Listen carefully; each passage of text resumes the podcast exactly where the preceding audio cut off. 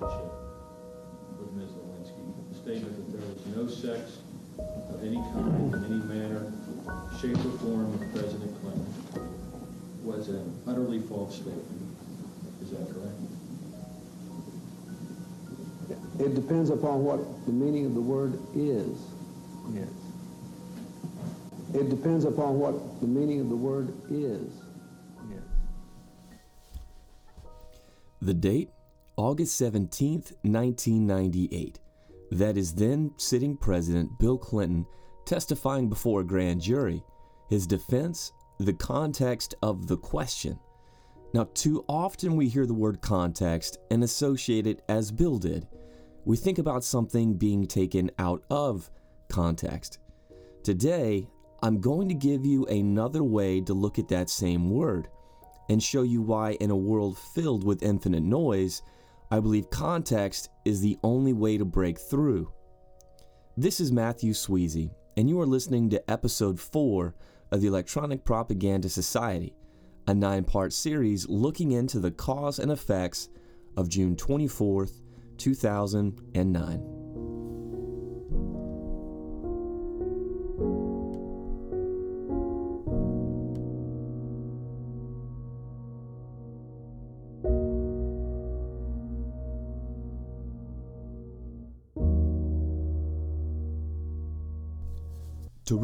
Understand the power and importance of this thing called context, we've got to strip something away first.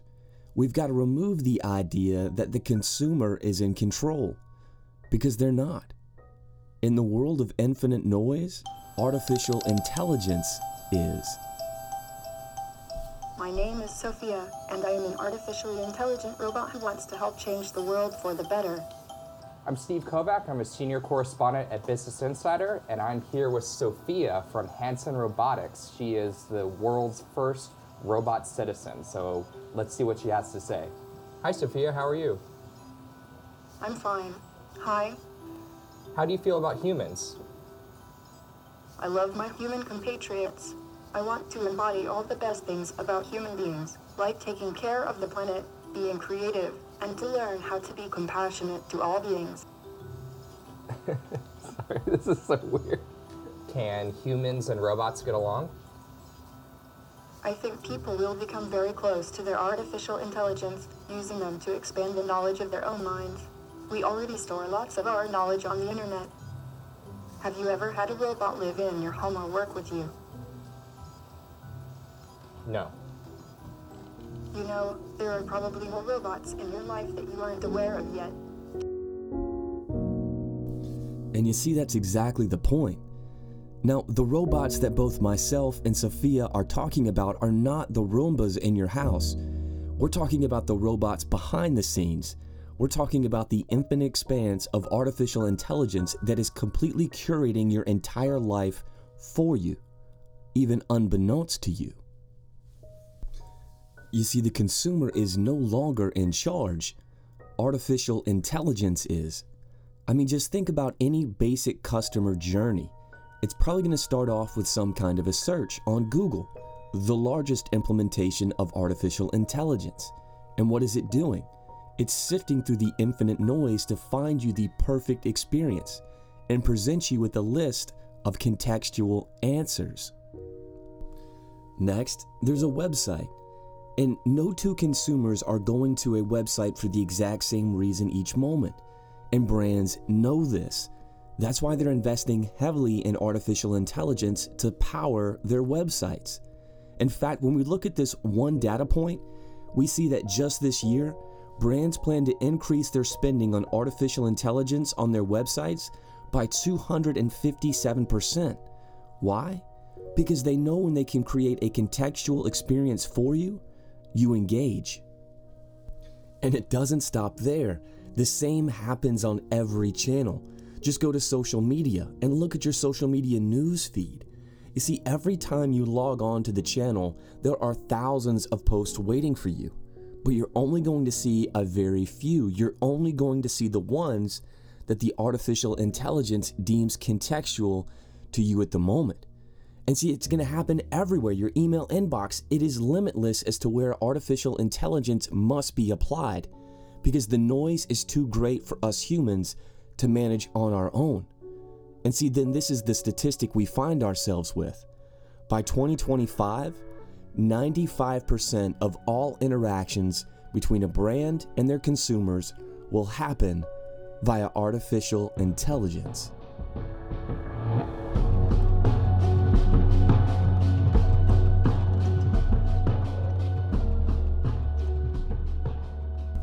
And you see, here's the major problem.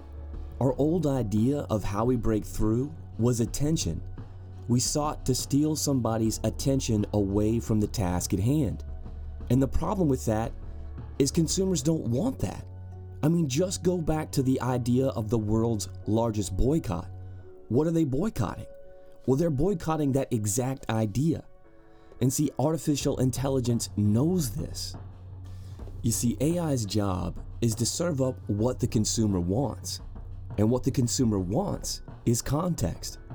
In the infinite era, there is no way to break through without first being contextual to the moment.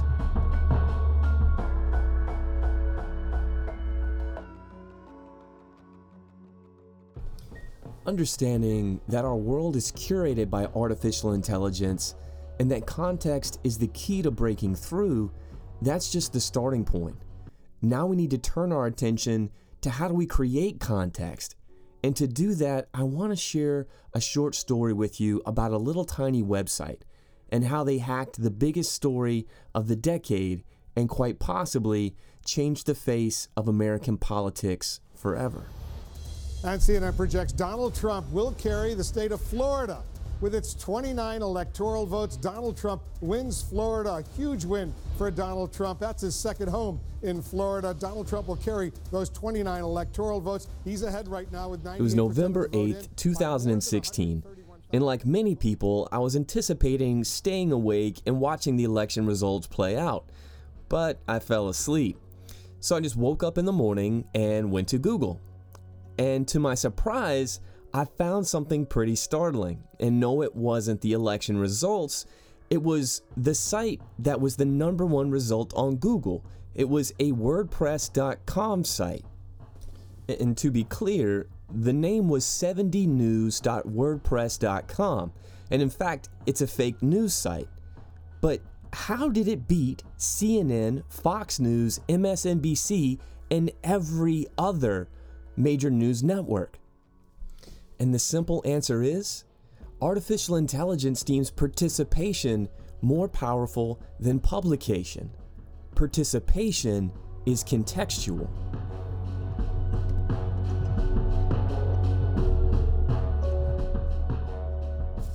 You see, in the infinite era, everyone can publish. So, how do we make determinations as to what to show? How does the AI know what is contextual? Well, first it started out by using keywords, by saying, if you were asking this, let's find the best answer to that. Well, then there started to be too many answers. And then we get into the next realm this idea of engagement, of it's not just the publication and the keywords, it's also how engaging is this aspect. And when we look, this is exactly what we find as to how they hacked the biggest news story of the decade. You see, 70news.wordpress.com had 10 times the amount of engagement as the CNN election results page. The fake news site had over 1,800 backlinks, well over 10 times what CNN's page had.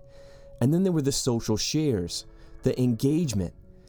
CNN drove an impressive 40,000 social shares. However, that wasn't enough. The fake news site did 400,000.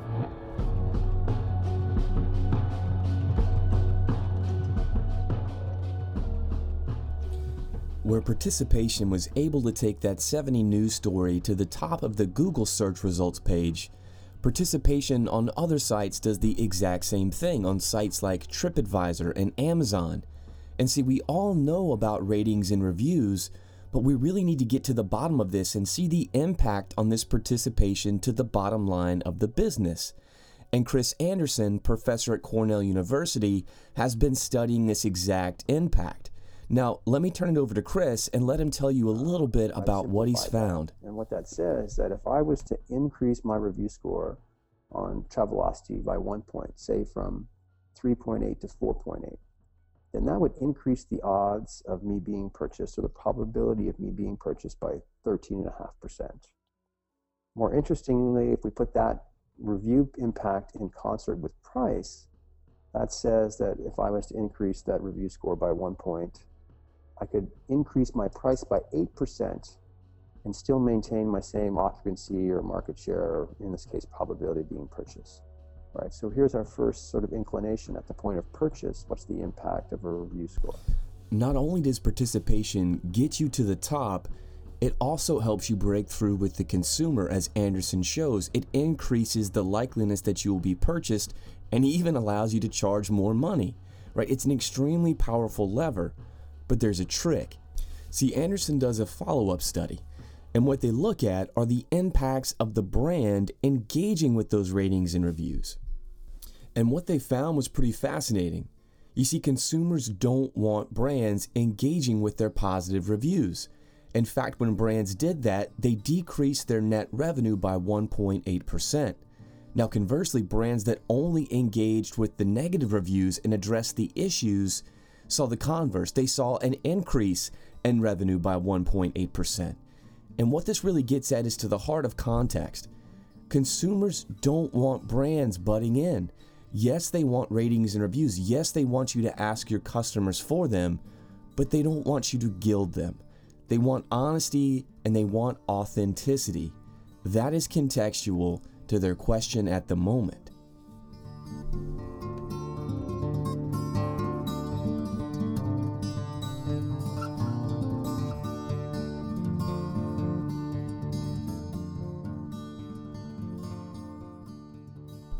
Participation is a powerful lever of context, but it can do so much more than just up-level search results and help us break through the infinite noise. It can actually change the way we think about direct marketing and take that apex of one to one one step higher to a new height of human to human. The old idea was one to one, and it really comes out about 1999 in a book published by Don Peppers and Martha Rogers. And it really talks about this notion of one message for one person at one moment, right? The apex that we think about. But that was back then. We live in the infinite era now. Let's think about something better. And what's better than one brand sending one message? And it's easy one human talking to another. And when I say human to human, I don't mean consumer to consumer. I mean someone at your brand, a human at your brand, reaching out to another human outside of your brand, opening up the doors to an entirely new way to think about direct marketing. And you see, here's what that sounds like at backcountry.com.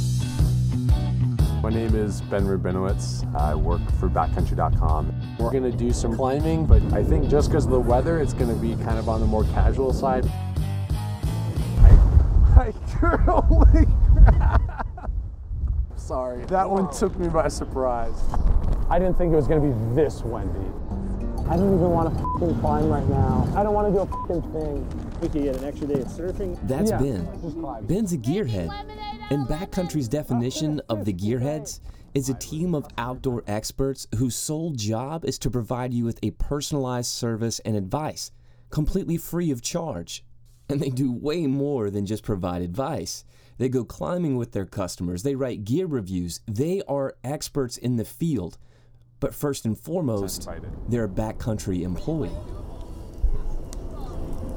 The whole point of it is to bring a personal relationship to customers besides the business to business. Night bouldering. For me personally, I really enjoy teaching. Being able to teach someone like how to bike, how to climb, it's like a really warm joy that I feel. And this idea, it really benefits both the company and the customers. I mean, just listen to this next gearhead tell the story. Passion, person to person. I've climbed with customers. I have one customer who's like, yeah, we're gonna have my son's bar mitzvah in Salt Lake and you are 100% invited. Crazy, right? But that's the power of a human to human relationship.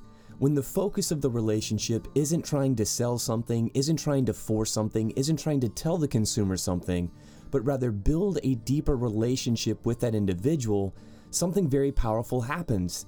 A relationship forms. I love the idea of the gearheads. I, I even have my own gearhead. His name is Wesley, and that's how I found out about this entire program. After I'd purchased some products for an upcoming snowboard trip, Wesley reached out. Wesley still reaches out to this day to catch up with my trips and to see how things are going. It is a powerful driver. And it's not just a powerful driver of relationships, these relationships turn into revenue. You see, Backcountry has found the consumers who engage with their gearheads have a lifetime value that is 40% higher than the average consumer. And the VP who oversees this program expects the gearheads to be able to drive $100 million in increased revenue over the coming years.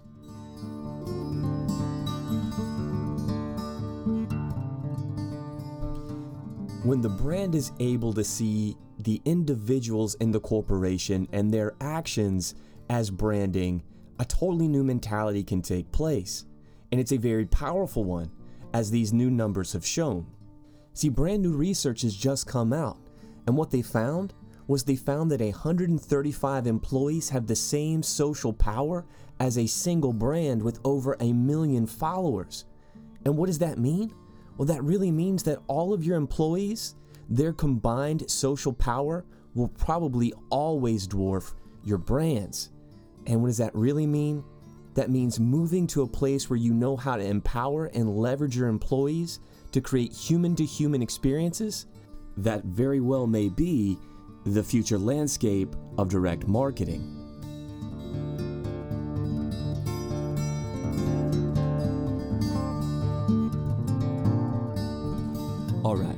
Let's do a quick recap. You see, we started out focused on that day, June 24th, 2009. And why that day is so critically important is because it is the demarcation line between two vastly different media eras. Before that day, we lived in the limited media era, where the creation and distribution of content was limited to those with the capital to do so. And the only ones with that kind of capital were brands. That created a world where consumers were captive to the desires of brands. And the games brands played to break through to consumers were specific to that noise, meaning their messages were only competing with other brand messages. Now, then, on that day, consumers and their devices became the largest creators of content in the world. They now wear the crown and will remain the kings until the end of time. Brands now have a totally different makeup of noise that they must break through. The old methods were only designed to beat out other brands and not designed to break through a world filled with a new type of noise. The infinite media era has a new master, the consumer. They are the largest creators of noise. It is a new type of noise. And as the masters, everything has become attuned to their needs. Attention seeking messages, which beat out other brand messages, are now filtered out in favor of contextual experiences. In short, we now live in a totally new environment where noise is nothing like it used to be. It's louder, larger, and compiled of something completely different. The only way to break through is now to focus on context. Context replaces attention as the foundational method of breaking through the infinite noise. Focusing on this idea of context opens up all kinds of new possibilities for us, from moving past one to one to the apex of human to human, to even driving increased revenues past old methods. Now, I hope you've been able to see that the idea of context, as Bill thought about it, as taking something out of context, well, that's true. But what this means for marketing? This means an entirely new world where we need to shift from our old ideas and rest our new foundations on helping our consumers meet their goals at the moment. And when we can do that, we both succeed. I want to thank you so much for listening to episode 4 of the Electronic Propaganda Society. Now, we're going to continue this investigation. In our next episode, we're going to dig deep into one of the biggest brands to ever put this idea of contextual marketing to the test and see not only how they broke the mold, but how they also became one of the biggest brands of our time. But before we go, I want to leave you with one final thought. Priority is a function of context. Stephen Covey.